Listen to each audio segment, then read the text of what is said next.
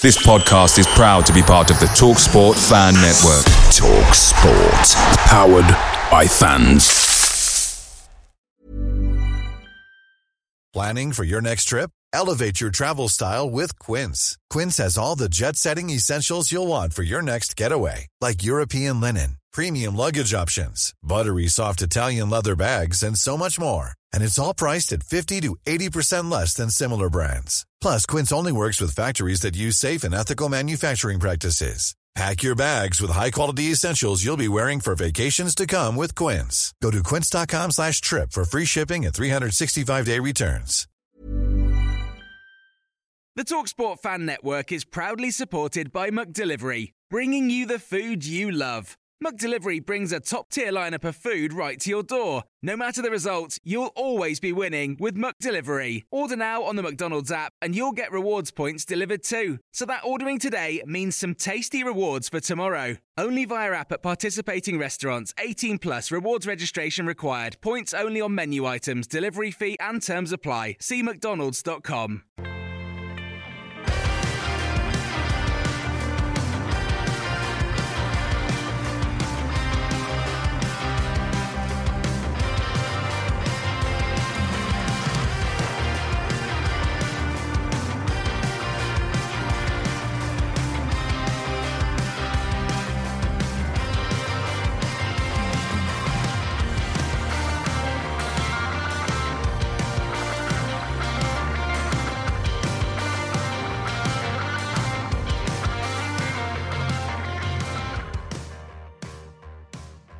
Hello and welcome to the Oak Road Hatter podcast. It's make or break time as Luton Town head to Wembley for the Championship playoff final.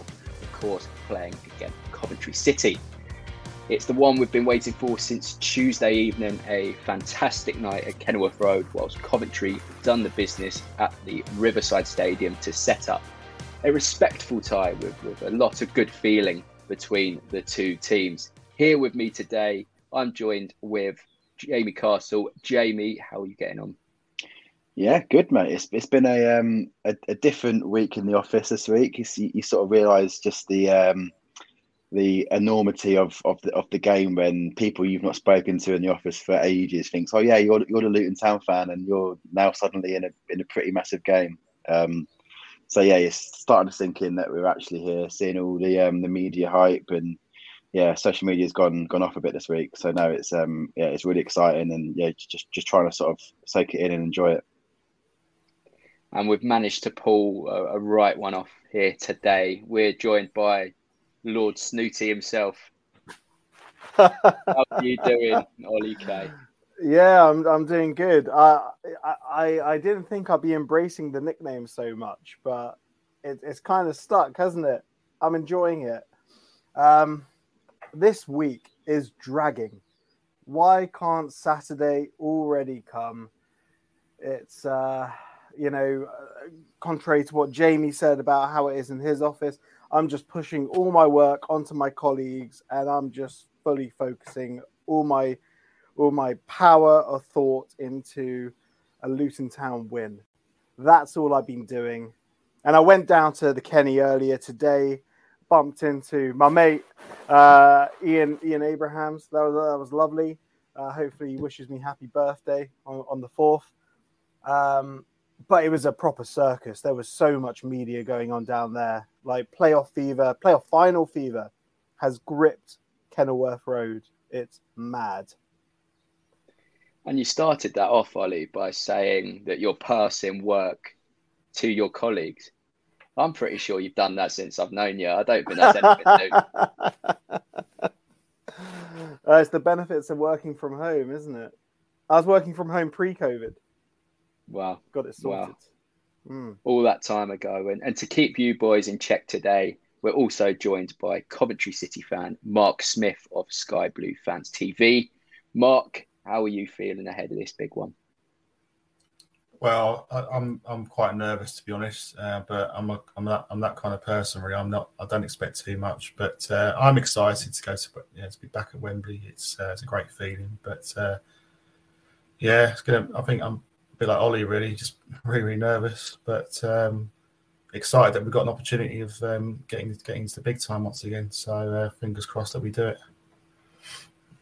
I have to keep checking with myself, and Ollie, I resonate with you here. The fact that this week is really, really dragging. Um, I just I, I haven't known a week like it, and I'm sure it's going to get even slower as we as we head towards the big day at Wembley. Yeah.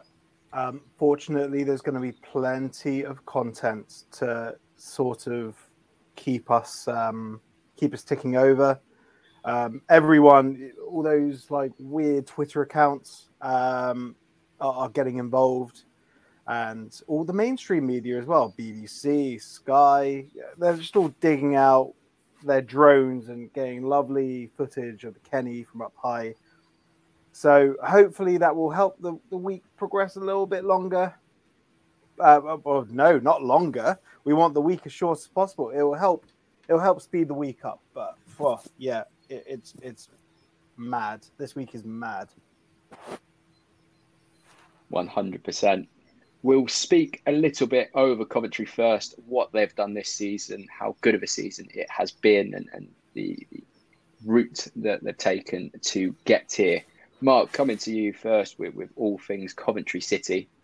The season didn't start too great, and, and I think most football fans wouldn't have anticipated that after the start that you endured, that playoffs would have been where you finished. No, it was a terrible start um, on and off the field. Um, obviously, we had the uh, Commonwealth Games in the summer, and uh, they, had, they had the rugby sevens at the C, at the CBS Arena, and uh, the start of the season was a bit of a disaster because there was a few games that were called off because of the state of the pitch. Uh, not the fault of the club, but the uh, Wasps and uh, the, the, people, the previous people running the stadium. So it was a, it was a really really bad start off the field, and obviously had to play a cup tie at uh, Burton Albion as well in the League Cup. So it was a pretty uh, kind of rewind the clock back to the Northampton and Birmingham City days, which was uh, pretty grim. And then on the field, yeah, it was a poor start. We actually were bottom of the league after 11 games. Think we lost about seven of those games. And then when you look at the rest of the season, we ended up losing 12 games. So, you know, in those 35 games, we only lost five times. So that was that's where the recovery is there. And um, I thought, I, I, I, mean, personally speaking, I think the lowest point for me was we went. I went to Norwich away and we lost three 0 and we were absolutely dreadful that game. But I don't think it helped that we had so many games that were called off. And I just thought we're in a relegation dogfight this season. I'll be happy to be fourth bottom. Uh, not, not in my wildest dreams that I think that I'd be sitting here right now talking about a playoff final and an, an opportunity to become a Premier League club. It was not. It was the furthest thing in my mind because it just just couldn't see it happening. But then I just think um, the players have the players have been brilliant throughout the season. Um, our away form has picked up, has been better. Um, there's been some games, in fairness, where we could have, we should have picked up more points than we did. And we got, we did well to get to fifth in the end. But I look at some of the games we dropped points, you think three them up against Swansea, we draw three three at home. You know, that's just frustrating. But if I look at the season, even though we lost, we lost twice to Burnley, we gave them a good game both times. We picked up, we've taken points off Sheffield United. Um, obviously you, you, guys we drew twice, so two two fairly close games there. Middlesbrough we took four points off. Um, Sunderland we took four points off. So you know we're there or thereabouts, and I think looking back, I think we're there on merit. And also we're not we don't have our strongest side. I mean we haven't got. I mean Callum O'Hare's been injured for about three quarters of the season. He's hardly played any games. Probably one of our best attacking midfielders. Um, he's been injured. Kasey Palmer's been very good, and he's he's he's he's coming back from injury. He might make the bench for this game. We'll see what happens there. But um, I think the standout player this season, ourselves is two. As you know, Gustavo Hamer has been absolutely superb. Um, not just his his goal his goal scoring, attacking play, defensively he's really good. Puts in some really good tackles. Uh, picks Gyökeres, um, standout player this season. Um, but he could have actually scored more goals than what he actually has done. Uh, he has missed a fair few chances, but he's a fantastic striker. He's, he's a great great guys having a team. He's not just his goal scoring, but the way he leads the line, he brings other players into the game, and yeah, he, he's a massive player for us. And, and also defensively, been really good. I mean, Kyle McFadzean um, has been a fantastic leader for us.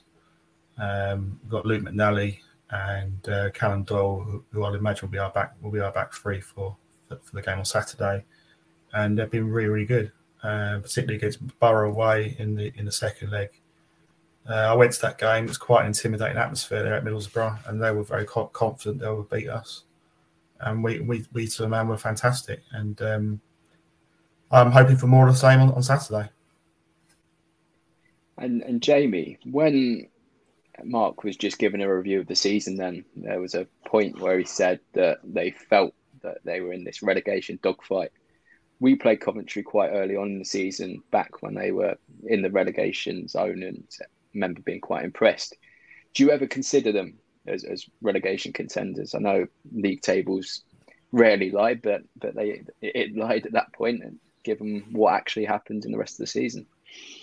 No, nah, there was never a chance that they'd be they'd be down there. Um, I think, I mean, maybe mid-table at worst in terms of my my sort of opinion back then. And I think if you if you sort of spoke to any, I guess, educated fan or listened to any sort of decent decent podcast or pundit back then, they were all sort of tipping Coventry to recover from that that tough start. What was it? What seven aways in a row or something ridiculous like that? Um, being displaced from the ground, obviously because of the, the, the rugby sevens at, at, at, the CBS. So no, I mean for, for, me there was no chance that they'd be in the bottom three or even in danger of going down. I think obviously similar to us, the, the, the thought of them being in the playoff final was would have been a bit ridiculous. I think same for Luton, right? Um, so yeah, I mean they've had a fantastic season. Um, obviously underpinned massively by by Big Vic and and, and Gus. Um, but similar to Luton, I guess underpinned by by Carlton and and Lockyer and Co. Um, so no, I think it's it's as, as Mark said, I think two sides that made the playoffs on merit. Um, won both their playoff ties on merit and, and both fully deserved to, to be there. And obviously, like you said at, at the start of the pod, Bill, in terms of that respect between the sides, obviously we, we, both of us want our respective clubs to go up desperately, right? And and if and and, I, and either way on Saturday there will be tears from both ends, be it tears of joy or, or tears of tears of sadness. But I think either way, I, I, there's the element of if you do lose, you sort of almost don't mind as much that it's Coventry or Luton that, that go up, um, just because of the, the stuff that that both clubs have been been through, and it's sort of almost both both stories resonate with one another. So yeah, I mean, obviously, so so want Luton to go up, um, but no, I mean the, the work that, that Coventry and Mark Robins have done this season is fantastic. And Mark, uh, some time here for you to share your appreciation for, for Mark Robins, the, the job he's done. Um, as we mentioned before, there was sort of takeover madness surrounding the club. There's been the, the rugby sevens tournament that, that really aided in a very very difficult start. He's had to he had to go through a lot this season, but he's managed to assemble this side that have, you know, not just performed to a very high level, they've exceeded expectations on a on a consistent basis. And the other thing to add is, I think we've got, I think the second lowest budget in, in the championship in terms of wages, and that that's pre- because of the previous owner, SISU. So we haven't really spent uh, any money really on players. So when you put all that together, to say that we'll be, you know, one sh- one one game away from being a Premier League side is just it's just incredible feeling. Um, but it's not just down to Mark Robins; it's also down to Adi Viveash, the assistant manager, and then Dennis Lawrence, the coach, uh, scouting team as well. Um, Chris Badden, who was who was with us, is no longer scout, head scout of us. But it's been a real team effort off the field as well as it is on the field. Um, and the team spirit at Coventry is really good. And it's not just this season; it's, it's been last season. There's always a good team spirit. Um, this season has been has been good because we've had Doug, a new owner, Doug King, now in charge, um, and things are starting to look a lot rosier off the field as well, which is great. So if the worst happened and we don't do it, um, we'll give it a good go next season because the club financially in a, in a much better place. Um, if we do though win, I think there has to be a statue for Mark Robins. Quite simple, so simply, greatest ever manager in my lifetime as Coventry City uh, boss. you know, potentially taking us from League Two right to the very top. And the club deserves to be at the very top for all the crap that we've had to endure over so many years, uh, because you know it's been it's been a poorly run club off the field. Um, things starting to look better. It might even get better if Mike if Mike Ashley comes in um, and, and, wants to put some money into the club because obviously he owns the ground now. Um, and you know, if we can get there into the Premier League, then you never know. It's the same same for Luton. If if they Luton go up, then obviously whoever goes up from this game will get a massive cash injection. Um, and if you can just start for one season, then you could, you, you know, the, the, whoever whoever goes up from this game will, will, should prosper. But you know, let's not look too far ahead. I think it's, you know, Luton are a very good side. It's going to be a very very tough game on, on Saturday. Um, I worry about uh, their two strikers. I think Morris and Adebayo are, are quality players. Uh, they're, they're, big and physical strikers. They're gonna they're gonna be tough to play against, and it's gonna be a fight. You know, it's gonna be a fight to the finish. We've got we've got a fight to win the game. It's not gonna be it's not gonna be an easy game. Uh, Borough, but then I didn't think we'd get anything at Borough, and we did, and we got that win. So you know, it's it's just about who can handle the occasion the best. I look at the game, who can handle the pressure, who can handle the intensity of, of, of a big game. So, and we've got to be up for the fight. Simple as that. And Ollie, as as the new face of Oak Road Hatter, you've been on your media duties this this week. I'm trying to find a question that, that hasn't been posed to you already. I'm having I'm having difficulty because you, you've seemingly been on all these podcasts and all these shows. You've you've certainly done the rounds, but I just wanted to go away from the threat that Gyökeres and Hamer uh, both possess. We know they're very, very good players, probably of Premier League ability. Um, I'll, take away the probably they are of Premier League quality, but they've also got this real, really resilient defence that we've seen this season. Wilson keeping clean sheet after clean sheet, but but um, as Mark alluded to, McFadzean very experienced defender that again has had another very very good season. Um, Callum Doyle, more youthful talent that, that's been very impressive, and, and McNally, a player that I'm very very fond of. It's been a very I, I guess you can draw a lot of comparisons to this sort of resilience that both teams have shown.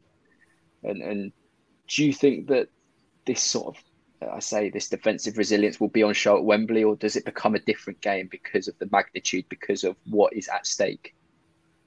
Congratulations. You've asked me a question that I haven't been asked this week. Um, yeah, I think it's going to be a game of attrition, two absolutely solid defenses. Um, what I foresee happening with with their defense, um, because we've already played each other twice, and uh, if you cast your mind back to the 2 2 sort of at the beginning of the year, when, you know, as Mark said, they, they felt they were in a relegation battle. But for anyone watching the game, it was plainly obvious that Coventry were not a team that would be in a relegation battle.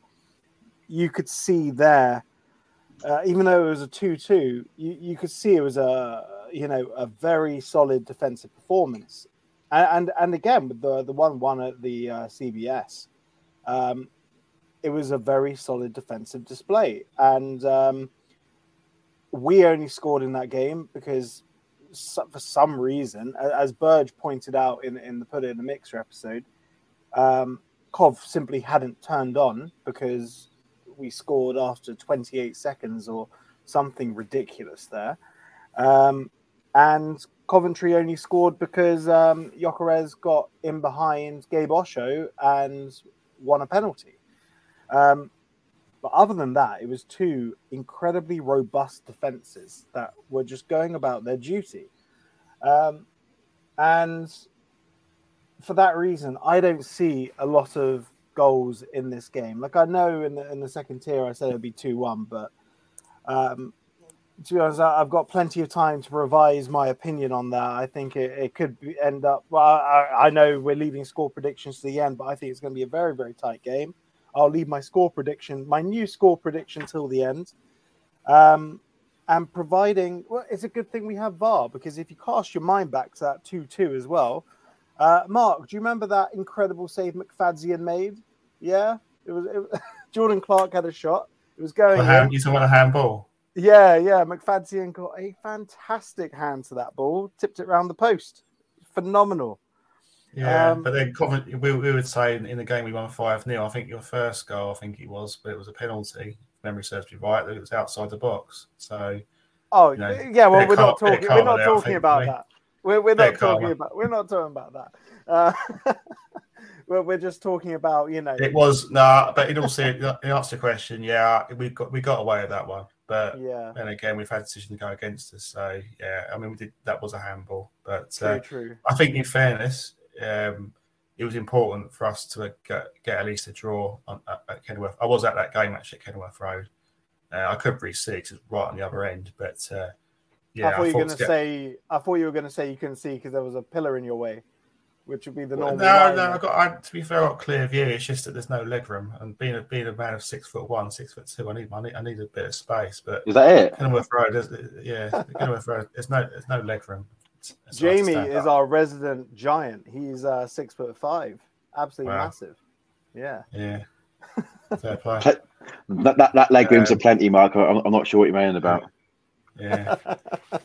But um, it was it was important to get something out of that game because if we'd have lost to Luton, say three two in that scenario, and they got the penalty, then psychologically it would have been tough to come back a bit. But you know, looking back now, it was a big point. You know, I mean, not many teams go to Luton and get a result. Not you know, just to get a point is a good result because Luton at Kenilworth. I'm just glad not playing the playoff final at Kenilworth Road because I think I would say Luton would be uh, favourites at least at Wembley. It's a bigger pitch, so um, that I think it.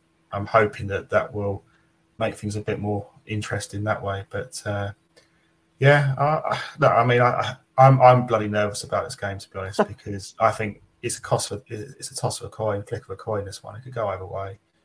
Um, Yeah, it, it really is whoever turns up on the day. Yeah. Like, and if both teams turn up, it will be an absolute war of attrition. It's going to be a horrible game for the how many fans? Seventy six thousand to watch. It's going to be awful, but we'll we'll love it. You know, whoever um, wins, we'll love it. I mean, has there been much change between Rob Edwards versus Nathan Jones in terms of style of football? Was it a better style of football under Rob Edwards? Would you say? Because I felt with Jones, who's quite quite direct. So I think I think to be fair to Edwards, I think you can you can be direct, but you can also play a good passing game. You can do a bit of both. That's what makes you quite a hard opponent from our point of view. Would that be a fair? Yeah. That be a fair um, assumption to make? Who who wants to take this one? Yeah, I think Edwards has certainly made us a more rounded team. Um, I think a, a lot, a lot was made of the Sunderland playoff game in terms of Landler Giants against Landler Midgets in terms of that that matchup. Um, but obviously, we went direct in that tie because that that was the the common sense thing to do, right? If if we can launch the ball into the box to Carlton and, and Eli against, I think Luke O'Nien was the tallest centre half for Sunderland, then I think it, it makes sense. Um, but no, I think we're a much better footballing side than a lot of fans of other clubs. What I mean, what I would say, jealous clubs potentially. Um, a lot of pundits, a lot of a lot of other neutrals think that we're just a Super Bowl side, but we can certainly play to feet a lot better and a, a lot make us out to be. And I think um, that that will play to our advantage. I think on Saturday. Um, I think if we go as direct as we did against Sunderland, I think you boys at the back can deal with that, as you said, in terms of your r- robust defence. I think if if if we go too direct, and I, I don't think we'll cause you too too much issues. I think we need to show our our, our sort of our well-roundedness to, to get past you you guys. Um, sort of play it on the floor when when the opportunity presents itself and play it in the air. Uh, uh, um, sort of if if that's the best option. Um, but no, in, in answer to the question, I think the, the, the progress from Nathan to Edwards is definitely um, obvious to see for the, the match going Luton fans. Um, yeah, we're, we're much better footballing side than a lot of people sort of uh, allow us and the, the, the credit for. The the one thing I've noticed, and I pointed it out on the, I think after the, just to add to what Jamie said, I, I pointed it out after we lost to Middlesbrough 2 1 in Edwards' first game. And the thing I said was, he's got us playing a bit more like Coventry. Because I've always been an admirer of the, the football that Coventry play. Um, you know how someone receives the ball um, with their back to goal, releases it to an on-running player, and then that player plays it on to someone else, and it that quick triangle opens up the space. That is something that we do a bit more of. Like under Nathan Jones, it was lots of big channel balls. Like if you if you guys, Billy and Jamie, remember when we had Matty Pearson, and the, the go-to move under Nathan Jones was big channel ball down the wing, and half the time it ended up off the pitch. Whereas now it's a case of playing low balls. Like sure, they're they're direct, they're quite long balls, but they're direct, but to feet, or if it's to Carlton, fired into his chest. Um, we, we don't really hoof it upfield anymore. It is a case of um, it is a case of two feet, but long distance passing, and it, it has the, the football's one hundred percent better with uh, under under Edwards, in my opinion. And I anyway. think uh, a, a main point in that as well is that you'll probably come across Sunderland, Middlesbrough fans, teams that play football, teams that like to to get the ball out wide, teams that play with width. You'll get fans of those clubs, and there's sort of Jamie, Jamie alluded to pundits that have sort of only gained interest in the championship in, in recent weeks as it heats up. They'll be quick to label us a direct side because the individual game plan was to to go that way, was to be direct and, and to win second balls and, and sort of hustle and bustle our way through.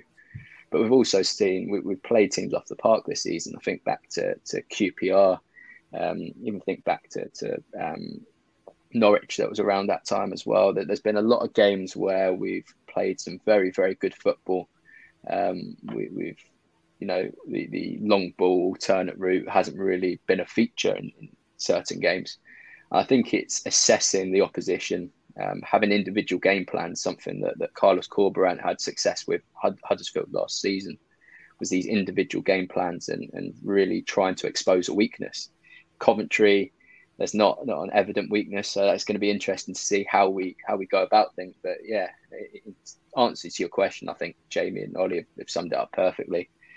We're not just this direct side that, that perhaps pundits and, and other Middlesbrough and Sunderland fans. I, I want to try and find a, a, a, name for these types of fans that think we're we're just this Route One kind of side, but but ultimately it's, it's come from a lot of Sunderland and Middlesbrough fans in, in recent weeks.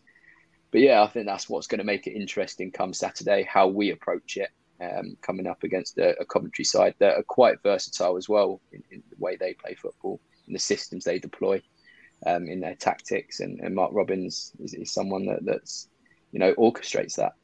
I think it'll be very, very interesting come Saturday how how that all plays out.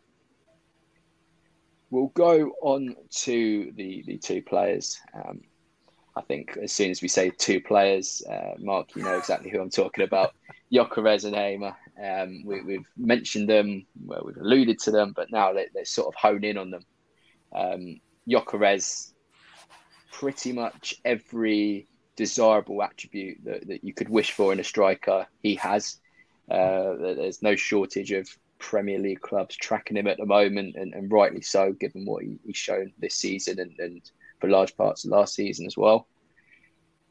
He, what do you think? Is there a way to stop Gyökeres? Um, I know teams are kept him quiet, and sometimes that's when he actually thrives. When when teams keep him quiet, and he finds that bit bit of magic. But help us out. How do we stop Gyökeres? Well, hopefully you can't personally, um, but no. Um, I thought Middlesbrough did a very good job on him in the first leg um, at, at, the CBS. Um, I think his Paddy McNair at the back was very won every tackle. Didn't really let him turn.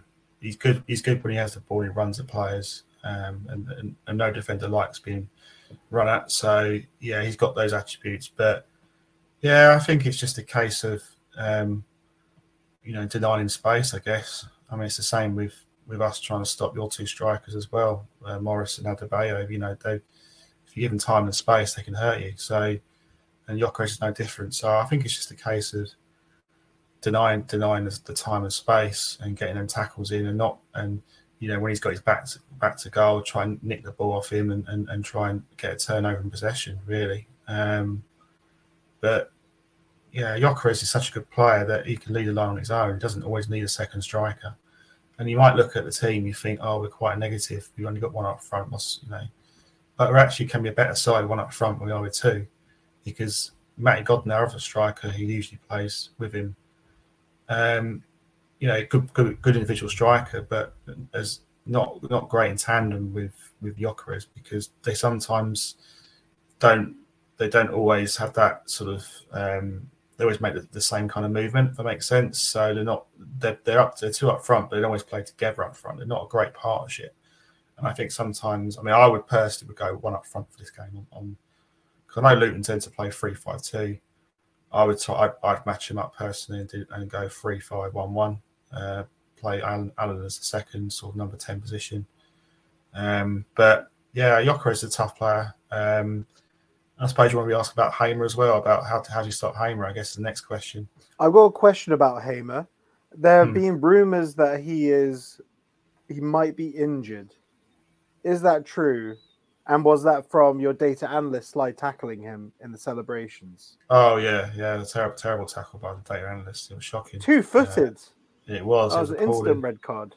Yeah, I actually saw that live at Middlesbrough. It was quite funny when I saw that. Yeah, it was. Uh, it was pretty. It was a good tackle, to be fair. But uh, sad to say for you guys, he will be fit, I'm sure, for uh, Saturday's game.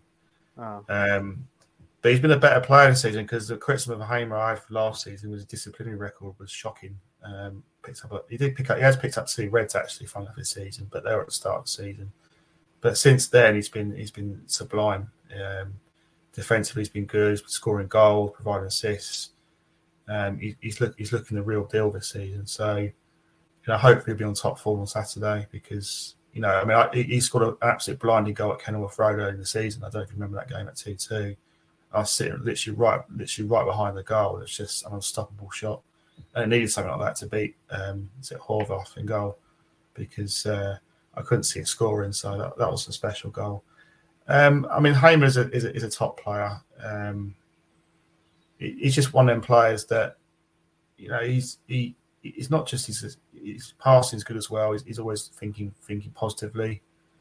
I just think it's just a case of, you know, playing the press. I think Luton will play the press on us. That's what I think will happen Saturday, uh, on Saturday. Luton Luton do play the press pretty well it was definitely. I mean, obviously that was a tactic I saw against Sunderland at Kenilworth Road. They played the press really well, and Sunderland couldn't cope. But I think that's what we've got to do on Saturday. We can play through that press, opens up a bit of space, and maybe then we can we can we can hurt Luton. So, as a Cov fan, that's what I'm hoping for. But equally, I think Luton could stop us that way, and they could break. So, that's what I mean by this game to go either way. It's, it's who can handle the pressure, who can play through the press, and and you know, and who can make them key decisive decisions in the game. So that that's I, wouldn't be surprised if that's, that's how the pattern of the game will point. I don't think Luton are going to give us like time on the ball. I think they're going to put pressure on us. They're not going to give us any time. So I think we have to be ready for that. We have to be ready to, to play quickly through that. And if we can do that, we've got we've got a chance. And then my my parting three part question, Mark here. Are you going to Wembley? Are you going to make full use of Box Park? And the last one, what is your score prediction? Not sure on the box part. Maybe I, will need to speak with my other other uh, Cov fans on that one. Um, score prediction. Well, I'm not going for a Luton win, uh, unlike other other other Cov fans uh, that I've heard. Um, but what I would say is, I think it, um, I'm notoriously fairly um, down the middle, so I'm not going to change my habit of a lifetime because I never ever say Cov win uh, in 90 minutes because that usually goes wrong. So I'm going to go for a 1 1 draw uh, in 90 minutes. I think we'll nick it 2 1 extra time. Well, so, Mark, thank you very much for coming on. I hope I hope for, for our sake that it's not the score line you predicted, and I hope you have a good afternoon, morning up until 4:45. Um, that's when I hope Luton Town turn it on. We're going to head into a break now, but coming up, we're going to talk all things Luton Town. Hiring for your small business? If you're not looking for professionals on LinkedIn, you're looking in the wrong place. That's like looking for your car keys in a fish tank. LinkedIn helps you hire professionals you can't find anywhere else, even those who aren't actively searching for a new job but might be open to the perfect role. In a given month, over 70% of LinkedIn users don't even visit other leading job sites. So start looking in the right place. With LinkedIn, you can hire professionals like a professional. Post your free job on linkedin.com slash people today. Picture the scene. All of your mates around, you've got your McNugget share boxes ready to go. Partner this with your team playing champagne football. Perfect. Order McDelivery now on the McDonald's app. There's nothing quite like a McDelivery. At participating restaurants, 18 plus serving times, delivery fee, and terms apply. See McDonald's.com. Welcome back to the Oak Road Hatter podcast. I've been getting a load of stick during the, the little interval because I never usually call the breaks. I usually get I get too lost into what I'm saying and then have to try and sandwich in our little ads um, a little bit later on. But I've done it today. Maybe that's a, a good omen for, for Saturday. Let's hope so anyway. But now I'm just with Jamie, Ollie. Uh, Mark has gone. We deserve we deserve to be in this playoff final. We deserve another layer of progression, don't we? It's, it's been a fantastic campaign so far, but but looking at everything up until this point, we deserve to be where we are and, and fighting for a spot in the Premier League.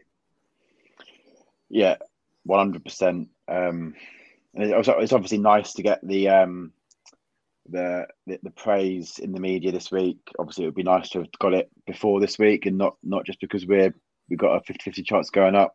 Um, but no, it all all boils down to I guess f- f- since the day Gary Sweet in 2020 took over Luton Town, um, and that journey that we've, that we've been on. Obviously, I think in truth it probably t- took us a bit longer to get out of the conference than than we all hoped and and wished for. But um, if you look back, actually, funny now in terms of those those playoff final defeats and the playoff semi final defeats and the seventh place finish, it was sort sort of all it all it's, all it's all led to this really. I think if, if Jason Walker would have actually started that penalty in the back of the net, then we, we might not be in, a, in the position that we are now because it all it all started with 2020 and then John Steele and and Nathan Jones and, and, and every human being that's been in our journey to to now is just what you just want to thank for everything that they've done. Um, but in terms of the here and now and this season specifically, we more than deserve to be in this final. We were the third place team. We were the we are the, on paper the best playoff team in in the league.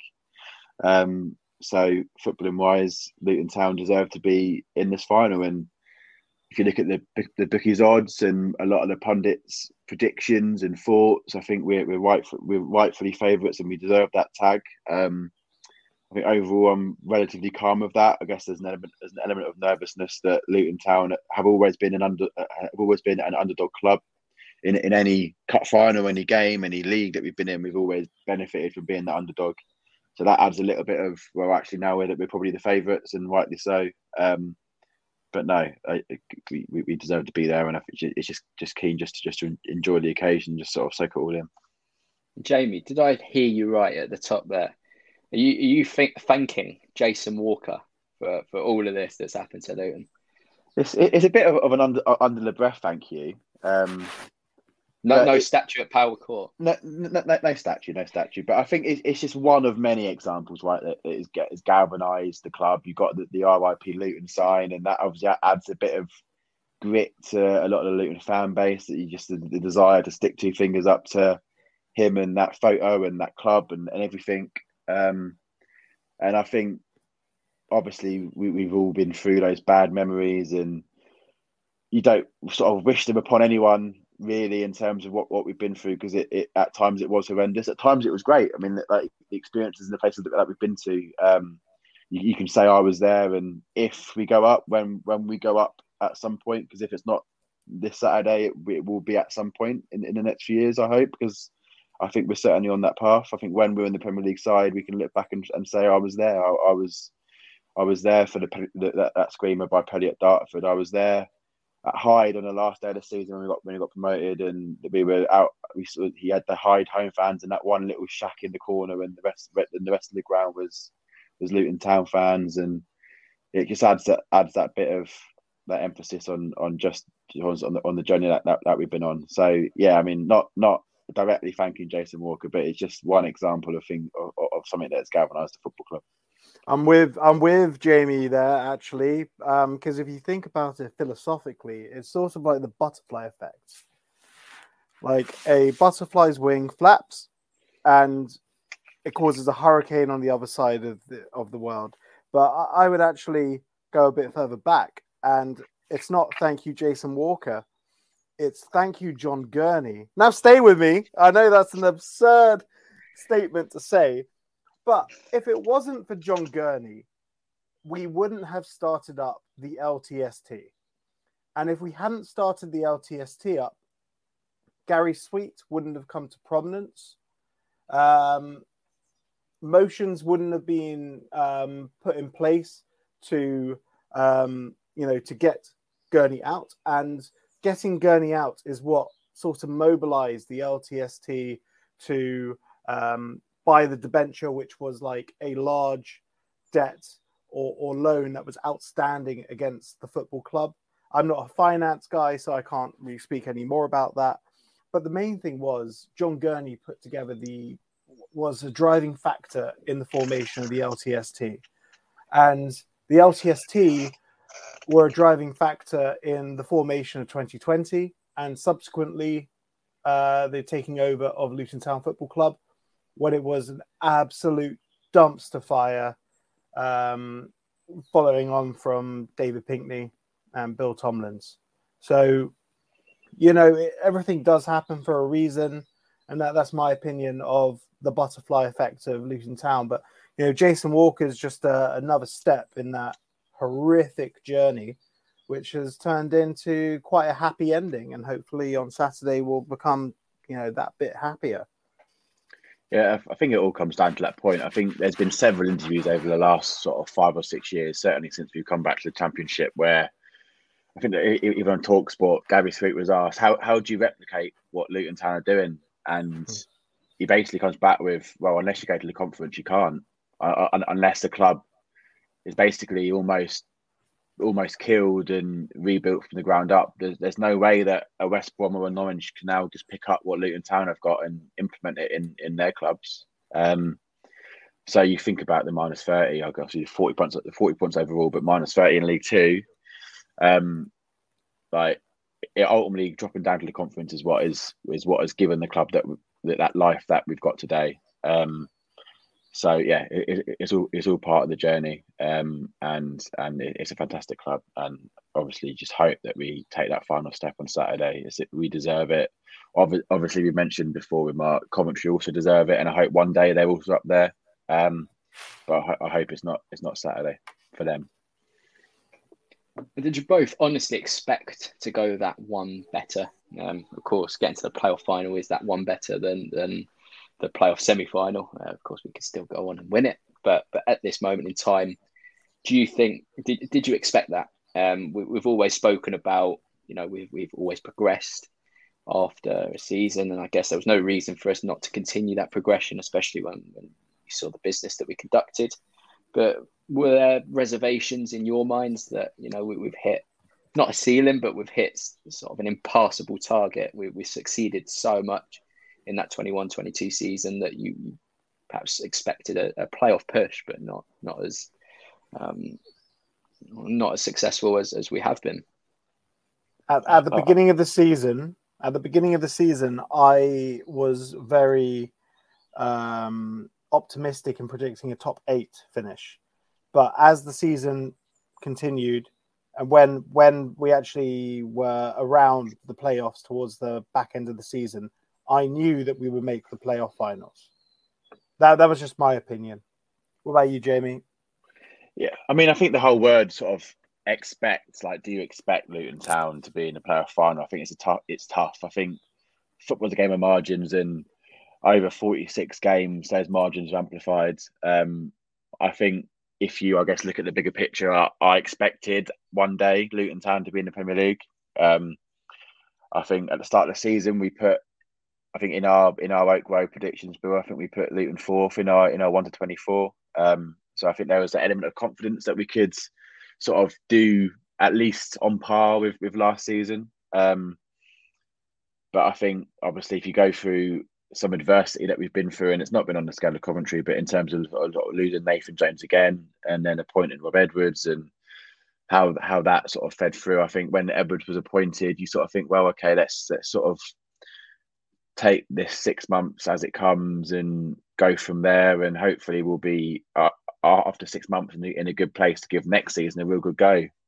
Um, but then sort of games, but then games come and go, and um, just yeah, I think the team just picked up momentum and performances were improving and results were coming and it got it got to sort of early March and and you sort of think you know what we we're, we're doing we're doing this. We're doing the playoffs at least um making the playoffs.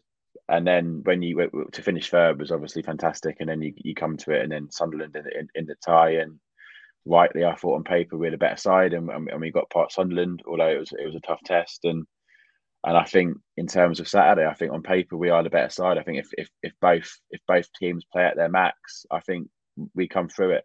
Um, so yeah, do I expect Luton to win on Saturday? No, it's so tough for Luton for, you to expect a club to win to win a game of that magnitude based on all the variables that, that football throws up. Um, but I'm confident that that that we can give it a, a, a real good go and and can come out on top. And going on to our fantastic defensive record this season, you, you look back to points of the season where us as fans were left a little bemused that we didn't do business to bring in a defender. Um, you look at the defensive injuries we suffered. You look at the fact that, you know, Tom Lockyer um, has, has emerged as this absolute beast at the back. Um, Amari Bell slotting into that left side centre back role with ease what why have we suddenly become this absolutely resilient defensive back line? What, what do you pin that down to? Do you think it's it's gaining experience in the championship? We're now at a level where we're consistently developing, and, and this was just the, the next step, or do you think Rob Edwards coming in has, has had uh, somewhat of an impact?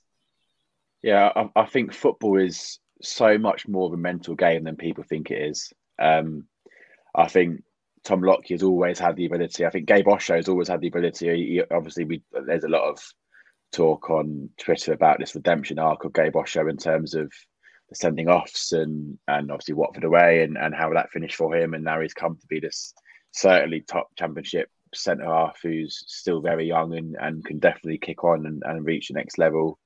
Um, but it's just mental. It's it's belief. It's confidence. It's just having that faith in your in your own ability that actually you, you can you, you, can do that. Look, Lockyer's shown for a long time that he's a really good defender. Um, but then suddenly, when you start winning games and you have the consistency alongside the people that you play against week in week out and with training, and then when you add a fantastic midfielder in front of him in Nakamba, that's had the experience that can add to it. When you've got a, when you've got a secured keeper behind them with Horvath, obviously I I, I like Sluga in terms of what he did for us, but Horvath, okay, he's made his, he made his mistakes, but he adds that little bit of sort of assurance behind them. Um, so I think it's just all it's the mental side of things that I think Edwards has, has certainly helped and has got spot on. Um, and I think that's that's that contributed massively to to to, to our defence. Obviously, they're, they're, all fantastic players, technically and physically. Um, but I think in terms of that that that mental side, we've, we've just got it spot on. Yeah, building on that, um, um, I, I, mentioned this on the second tier pod. I'm just name dropping now. Um, so I was told a story by my mate um, on Discord, uh, on the Discord server. It's very good. You know, check it out if you want to. I think Jamie's on there, but he never he never participates. Um, so my mate was sitting next to Fred on Onyedinma at the end of season awards, and he asked um, Fred, "What's the difference between Nathan Jones and Rob Edwards?" And Fred said with Nathan Jones, you, you didn't know what you were going to get because he's obviously he comes across in all his interviews. He's a bit of a nutcase. You never know what you're going to get with Nathan Jones. Um, Rob Edwards is a much more calm individual, and that that boils down to what Jamie put his finger on about the mental side of the game. I I remember Amari Bell's first game um, playing left centre back, and that was Watford away, um, and the less said about that game, the better. Um, but the one thing I will say about that game was Amari Bell's positioning was absolutely dreadful, and um, our defense it, as a whole in that game was dreadful. Um, but I feel Rob Edwards as a centre back and Richie Kyle as a out of possession specialist, they've not just improved the mental side of our defense. They they've also um, just improved their positioning. They've given them that extra ten percent that's just made them that much better. Um, and and as Jamie alluded to, Marvelous Nakamba is just that special sauce that's drizzled on to the defensive side of our game. He, he he's he's marvelous. Um, and you know, I'm, I'm not completely sold on Horvath. Like I, I feel next season we do potentially need to reevaluate the goalkeeping position, but that that's a problem for next season. We'll go on to some of the battles now. Um, obviously, the midfield battle will be vitally important. Our, our wing backs this season have, have, been very, very impressive. That's going to be another big battle that, that could help decide the game. And obviously, Gyökeres against our backline, and then Morris and Adebayo against their backline. They're probably the three biggest ones to speak about. And, and going to the midfield first, and of course, it, it depends who starts for us. There's that decision to be made about Clark or Campbell. How do you think the midfield battle will play out? Um, do you think it's about power, athleticism, and, and out competing the Coventry midfield? Do you think that there's more of a technical aspect to it? Yeah, I think Luton Town are at their best when we win the second balls. So I think it's it's really important that you sort of you um you, you sort of show who we are early on, um, get on the second balls and and and, and put, put you put your weight around. Um, I think it's really important that the Nakamba and Pelly start well. Um, and I think it's also really important that the ref Michael Oliver, who I think is one of the best English referees there is at the minute, it's important that he has a good he has a good game. I think an, an early card, as we saw at Sunderland away, can change things. Um, so I think if the Nakamba gets booked inside ten minutes, and that's probably where my where my nerves start. Um, but I think we just need to just show what we are about. I think we're we're a high press side. We got we got the second balls, and if if we can if we can bypass the midfielding and, and, and hit it into this into into our centre forwards, and I think we'll give their back three a lot to think about. Um, you mentioned the wing backs. You got Doughty and Drameh against probably Norton-Cuffy and Bidwell, and that's going to be a big a, a, big battle. I think on paper our wing backs are, are, are better and, and, more athletic. I think I think that they can certainly cause both problems, and if if we can pin them back, that that would help massively. Um, so I think, yeah, I think it's it's about it's it's, it's more it's about more than just the midfield. But I think, yeah, Nakamba and Pelly specifically, and also Clark technically technically can play massive parts. And yeah. Ollie, coming to you about mm-hmm. the, the striker versus defence battle on on either side. Um, Lockyer, I've seen a lot of Gyökeres this season. Just just watching him against various teams, he continually causes problems for, for defences. But the quietest I've seen was was against Lockyer. Lockyer had a very good game against him. Um, he, I, I personally thought when we, we played against him, he gave Burke a few uh, a few problems. But Lockyer has rightfully been named in the team this season. He's proven to be one of, if not the best defender in the league this season. It's going to be a, a very good matchup. Yeah, I think we're going to be unchanged. Um, the, the, entire team is going to be unchanged um, from uh, the team that beat Sunderland, and I believe Lockyer one on one with Gyökeres is going to be a big battle, as you say. Um, but even if Lockyer does get spun and Gyökeres gets in behind with his pace, I think that Gabe Osho or Amari Bell will be able to, you know, either do the double up or the covering run, um, because obviously they are both incredibly fast, and they're also fantastic one v one defenders. Um, so I'm I I think we have enough in the locker in case Lockyer does get the better of in in um, on Saturday. Um, the I think Gabe has come a long way since that game at the CBS where he gave a penalty against Gyökeres. I don't think he's gonna. He, he's not to let that happen again. Where you know Gyökeres gets in behind him, and then bundles him over. I just don't see that happening again. But it, it, you know, that does give me a bit of nerves, but I, I just believe our defense is in such a good mindset and good position, and, and we got our best back three uh, on paper, which which is crazy because at the beginning of the season you would have thought Burke would have been you know first name on the team sheet, but it's it's all changed now.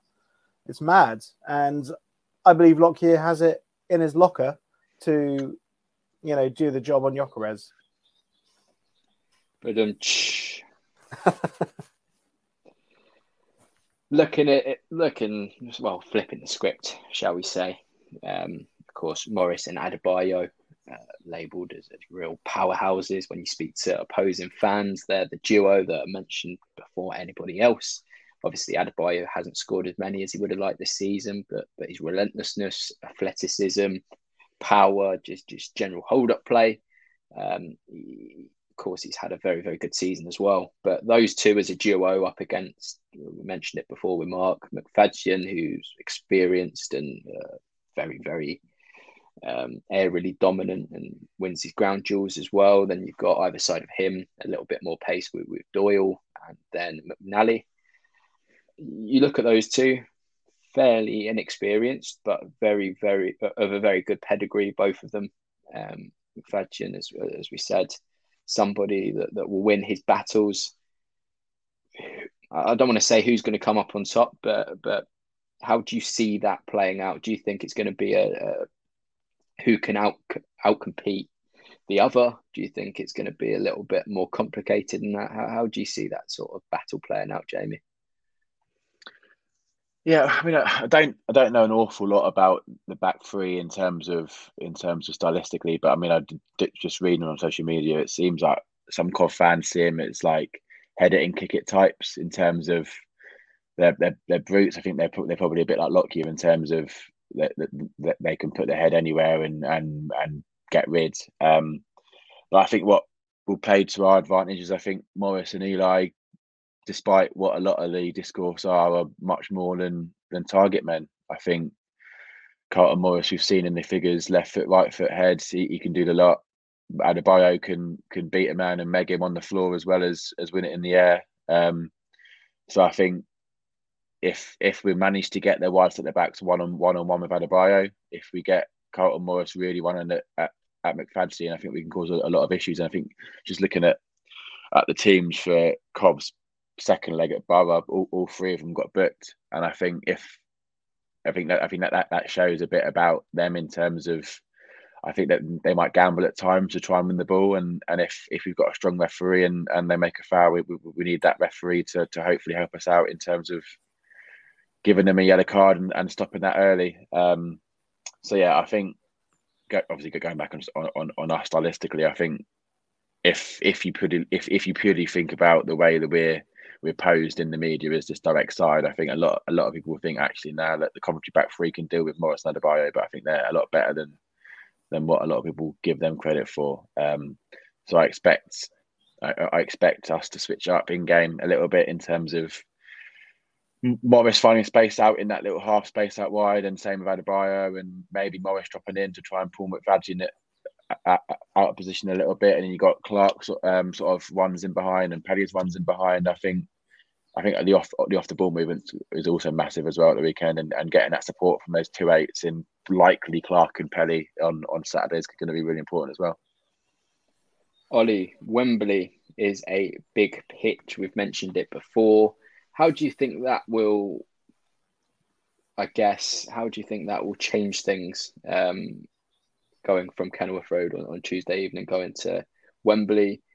There's been a lot of talk that you know at, at Sunderland at a wider wider pitch we struggled, but in my mind, Coventry are not a team like Sunderland or Middlesbrough that, that thrive as a wide attacking unit. And you look at Middlesbrough when when we went more direct, um, they've got Ryan Giles on one wing providing width, who's arguably best crosser um, in the championship, and they've also got sort of Isaiah Jones that, that causes a lot of problems. Sunderland, they have Jack Clarke, Patrick Roberts, and Mad Diallo. Coventry, uh, their, their threats come more centrally. So, do you think that element of, of playing on a wider pitch and perhaps Luton not being suited to that? do you think those worries, concerns, or whatever questions can be quashed? No, I'm with you with that. Um, I think it's sort of the whole big pitch thing has been completely blown out of proportion. It, it's sort of snowballed. Um, and, and there, there are two facts here. One, we have the second best away record in the championship. Um, and we're, we're playing on pitches way bigger than, than Kenilworth Road. Sure, the CBS Arena is is uh, the same size as Wembley, sure, but also if you go back to that first half against Sunderland, um, we, we we were bossing Sunderland, completely bossing them, and it was only a moment of magic from Diallo that actually woke their fans up, and then when the fans woke up, that that's when our players started to shit themselves, and that it, it, that is all simply. Um, in terms of a bigger pitch, when we attack, we have the better threats on the wings. We have Doughty, we have Drameh. If we can stretch the pitch when we attack, we will hurt them because there'll be more space between their back three, and we can cause a lot more problems for them. When it comes to defending, we need to defend narrow. But the the whole big pitch thing has just been blown out of proportion. It really has. And everyone's saying, "Oh, look at the dinky little Kenilworth Road pitch. That's the only reason you, you beat Sunderland." Like, if, if you're a good dribbler, like I think Clarke showed, uh, um, can't remember his first name, the, the Sunderland Clarke, not not our Clark, Jack, as he showed, Jack Clarke. Jack Clarke, as he showed, if you're a good dribbler, you know you don't need a big pitch to do the do the business. Like there was a moment where he would have scored like a goal of the season contender when he, he beat like so many players and had a had a shot. Like sure he drags it wide, but you know pitch sizes don't matter. Like an extra two yards width, it, it, it's inconsequential. So I, I'm not too worried about the big pitch. Yeah, I, I couldn't agree more. I think the, the big pitch um, argument's a bit lazy, personally, from a lot of, a lot of the neutrals and, and, and pundits. I think, as you say, Sunderland away. I think the first thirty five minutes we were by far the better side, and we were getting a lot a lot of the joy from the wide areas in terms of Clark pulling out wide, and I think Clark turned one of their wide men early on and and, and found joy out wide, and the strikers were helping out and wing backs etc. So yeah, I agree. I think the only reason we lost at Sunderland was was the atmosphere and the fans. Um, and okay, there's going to be an atmosphere at Wembley, but it's going to be an equal one rather than a uh, rather than a what a, a twenty to one ratio. Um, yeah, and I think the, the big pitch, obviously, it's it's a big factor in the game tactically. It, it it certainly does add an element tactically, but I think if you look at both sides, it's about how athletic are are the sides in transition, and I think we're we're the more athletic, and it's not and that's not just transition back to front, but left to right. If if they try and find a crossfield ball from from right centre half to, to, to left wing back, can we shift across quick enough to get it? And I think we've certainly got the midfield to do that, and we've got the wing back to do that, and we've got the wide centre back to, to, do that as well. And Osho and Bell, I think they're they're very they're very athletic. Um, so I think yeah, in terms of the big pitch, I don't think if Coventry win on Saturday, it's not because the pitch is bigger, that's for sure. It's because they're the better side or they get a bit of luck. Um, so yeah, I think we can certainly deal with, with the big pitch, and I think actually like like Ollie said, we're probably more equipped to deal with that personally. Yeah, yeah. Thanks, thanks. Yeah, it, it makes sense. It really does. Did you just thank him for agreeing with you? Yeah, I did. Is that what happened? After a bit of tactical talk. He's validating me. He's valid. I like to be validated. Oh, I enjoyed it. I enjoyed it from from there. Taking. a I mean, it step is back, rare to be, enjoyed to be fair, isn't it, Bill? It, it, it is rare that Ollie's right. Yeah, yeah. You sound like my wife. But let's talk about the occasion itself. It's gonna be crazy waking up on Saturday morning, um, feeling sick to your stomach. Uh, I'm still sick to my stomach now, and it's Tuesday evening, but but it's gonna be even even worse come Saturday. Everyone piling down to Wembley, all going down to the pubs, all going down to, to do whatever, piling into Wembley. Thirty-six thousand Luton fans. 36,000 Coventry fans. It's going to be some atmosphere, and, and whilst you know, it's Luton's job on the pitch to to defeat Coventry. Fans have got their part to play as well, and it's going to be some atmosphere come 4:45 on Saturday. Did you see that Coventry are giving their fans 36,000 um, flags? Well, how pathetic is that? It's like Fulham with, with the clappers. It's ridiculous. They're trying to manufacture an atmosphere. I did see it. Oh, I haven't seen that yet. No, no, can't say I have. Yeah, well, you know, I'm I'm I'm disappointed with that.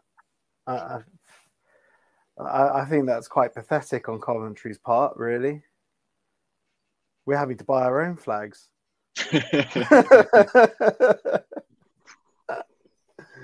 what I was hinting at was, what are your plans? How are you going to de-stress before the game? And I, I've got a feeling I know, know what Jamie's going to say, and I'm pretty sure I know what Ollie's going to say. I think it's going to be pub related. Yeah, I'm, I'm, sure the pub might might come into the plans at some point. Um, but I mean, I guess uh, in terms of the top of the question and the nerves, I think that the "How are you feeling?" question I've been asked God knows how many times since Tuesday. Um, and I, I, think I'm actually I'm, I'm I'm I'm reasonably calm given the occasion. Um, I think you just need to sort of try and holistically step back. And obviously, a lot's been said about our journey today and what we've been through. And I think it would be a waste to to let nerves get in the way and not not enjoy what is going to be an absolute storm of a day. Either, either way, either way, it's going to be a fantastic day. Um, just seeing Luton Town in what is the biggest game, certainly in, in English football, potentially world football, um, and just to be part of that spectacle and sort of we, we, we've come we've come accustomed to people that we know sort of not watching Luton, not caring about Luton over the course of a decade or more. Um, but everyone is going to be watching that game on Saturday. We're going to be in in the limelight. The whole the whole the whole world of of football and certain English football is going to be watching that game on Sky on on Saturday. And to think that we're going to be one of one, one of the few, I would say lucky few, but we, we're not lucky because we, we all deserve it. Um, to be at that game is it's going to be fantastic. So I'm I'm trying to not get nervous because I think it, it would be a waste to to sort of to, to, to not to not enjoy the occasion. Um, in terms of plans, yeah, I mean, I'm I'm happy now that my dad is, is flying back to it. He, he fucked up big time, and he, he's he um he, he's currently in Santorini um for my for, for their wedding anniversary. My, my, my dad and my mum, um, but he's he's been given the pass thanks to mum. Um, the, the diamond that she is, he's he, he's flying back Friday and then back out on Sunday to meet her. Although I'm sure there's uh, there's worse places to be than Santorini on your own, mum. Um, but no, so, so dad's dad's flying back to London on Friday. He's, he's crashing at my flat for two days. Um, so no, I'm looking forward to that. It's going to be some.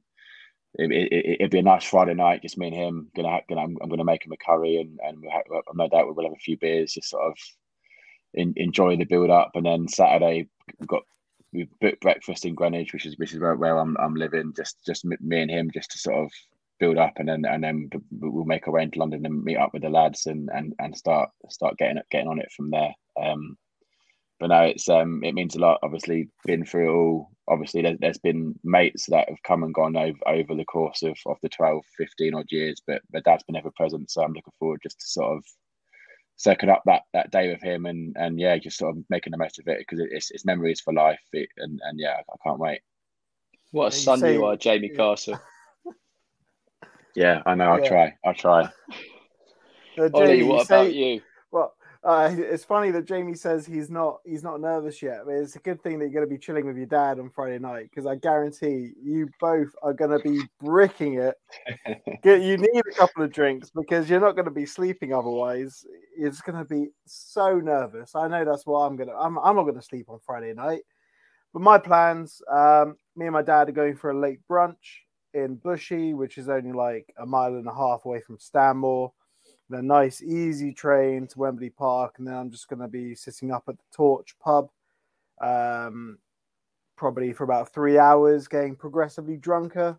Um, like I don't want to get blackout drunk. I want to remember the game, but I want to be on the edge. So if we do lose, I can, you know, have a, have a few more and just forget it instantly. Um, yeah, mainly it's just a meal and then, you know, drinking heavily until uh, yeah, until kickoff. Um, because I am quite nervous. In case I hadn't told you guys that. Yeah, I can tell. I can tell. I mean, I, I, 70 I, I think when that turnstile clicks at Wembley, I think yeah, I'm, I'm certainly going to probably lo- lose a few pounds in um, in excrement from from my bowels. Um, There are lots But- of toilets though. Lots Yeah, of lovely facilities in Wembley. It's not like Yeah. the Kenny where you go to a toilet and there's already like a poo piled up on, on the toilet seat. Well, Mr. lads, Kenny. 72 minutes of conversation leads us to this point. How is Saturday going to play out? Are Luton going to win? What are your score predictions? go on, you go first, mate. Oh, I was hoping you go first. No, go on. Over to you. Uh, so I, I had I had predicted two one before, um, but I, I'm revising that now. I think it's going to be an incredibly uncomfortable one 0 win in 90 minutes. I would certainly take that. Jamie, where's your head at? Um, I'm I'm confident. I think I think we have to be. I think as as I said earlier in the pod, we're rightly favourites. If both teams play at their maximum for 90 minutes, we'll, we'll come out on top. But obviously, we know football's not that simple. Um, but no, I mean, I think at half time, I think we'll go in one, one nil up. I think we'll we'll, we'll sort of pr- prove. I can see Ollie laughing. I, I, I think we can prove the, the side that we are and, and and and and sort of get a lead going into half time. Um, and I think after that, it's sort of how the game plays out. Can, can we defensively be the side that that that we've shown we, we, we have been so far? Um, and, and can we prevent sort of their, their two massive threats? I think my, my heart overall says I think we, we're going to finish up two 0 winners. I think we, I think it, we're going to get get a late a late goal just to seal it. Um, but yeah, I think I'm confident we can do it in, in 90 minutes. I think if if it goes into extra time, then that's where, where it really starts throwing up a, a flip of the coin. Um, because who knows, extra time, penalties, God forbid, if it's if it goes to penalties. Um, talk about nerves then. Um, but no, I think I think we can do it in 90 minutes, and I think I think we can do it 2 0 as well. I, I was laughing, by the way, because while you were talking, Billy changed my screen name to Lord Snooty.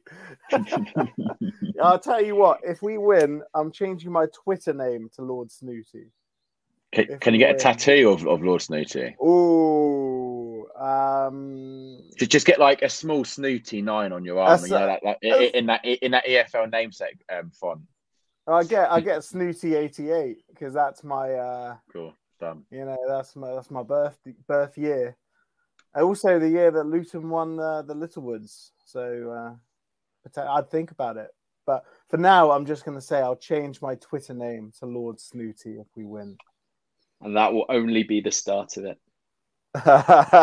if, if we finish top in the Prem, I'll, I'll get the tattoo on my forehead. Well, there's currently a queue of Luton fans that need tattoos. So if if you're looking to set up a tattoo parlor with Luton, I'm sure you can you can make a fortune. You got you got Bataro who's, who's, who needs to get that tattoo still. Was it a Nathan Jones fan that he, Nathan that he- Jones. that he, he needs to, he needs to get tattooed? And then I think my mate Kieran said about Horvath if he kept something like 15 clean sheets. So Kieran, if you're listening, you need to get that tattoo done, son. Um, and and and then hope and then hopefully come come Saturday at what what's it going to be half six seven o'clock we're going to get a snooty 88 tattoo on on on, Ollie somewhere. yeah. Uh, going back to, to my score prediction, um, I know I get this tag of being pessimistic, but I'm not going to be as pessimistic. I'm going to go for 1 0 after 90 minutes. I'm going to go for 2 0 after extra time. And then I'm going to go 10 9 Luton on penalties. Oh, Stop you're killing- talking. you're Stop killing me. talking. You're killing me. Okay, Sleep well to get the winner. Sleep well.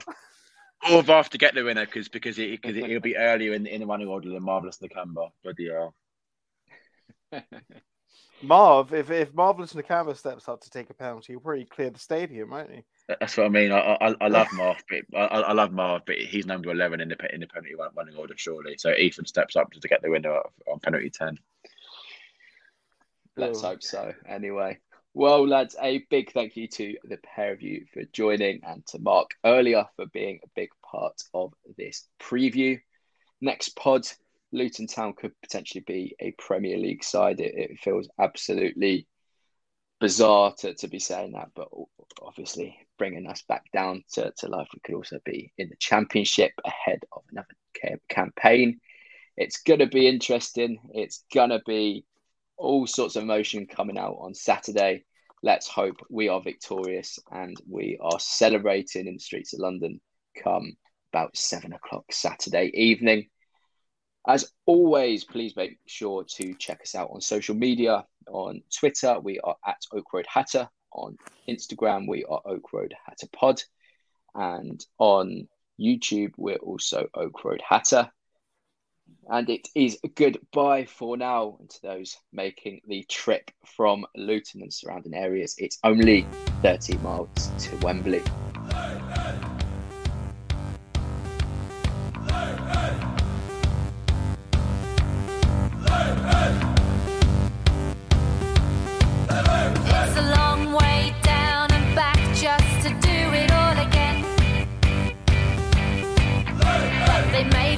Tough and pretty rough so we can stand the pain. So the sun shone bright down in Soho Square till the terrace cast a shadow on the upper tier. 30 miles to Wembley, and here come the Hatters again.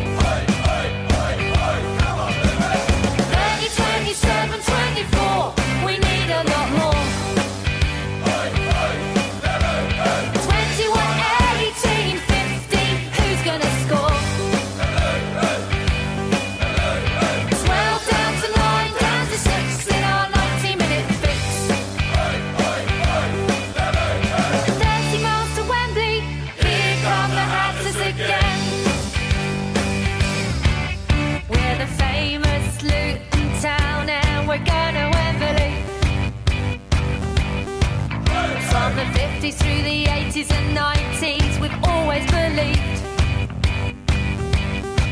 We've got a hand on the cup and it's lifting us up.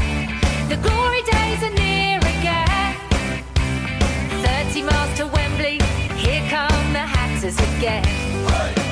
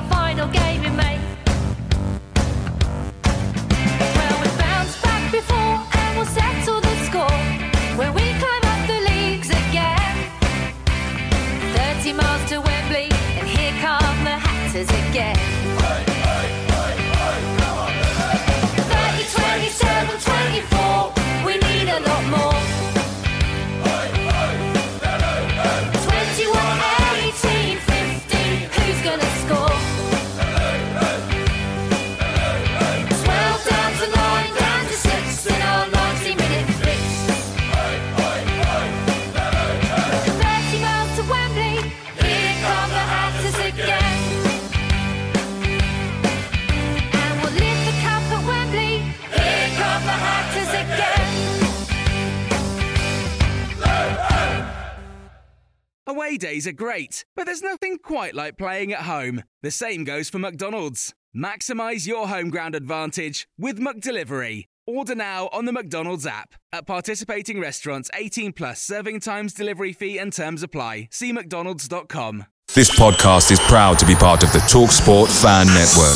Talk Sport. Powered by fans.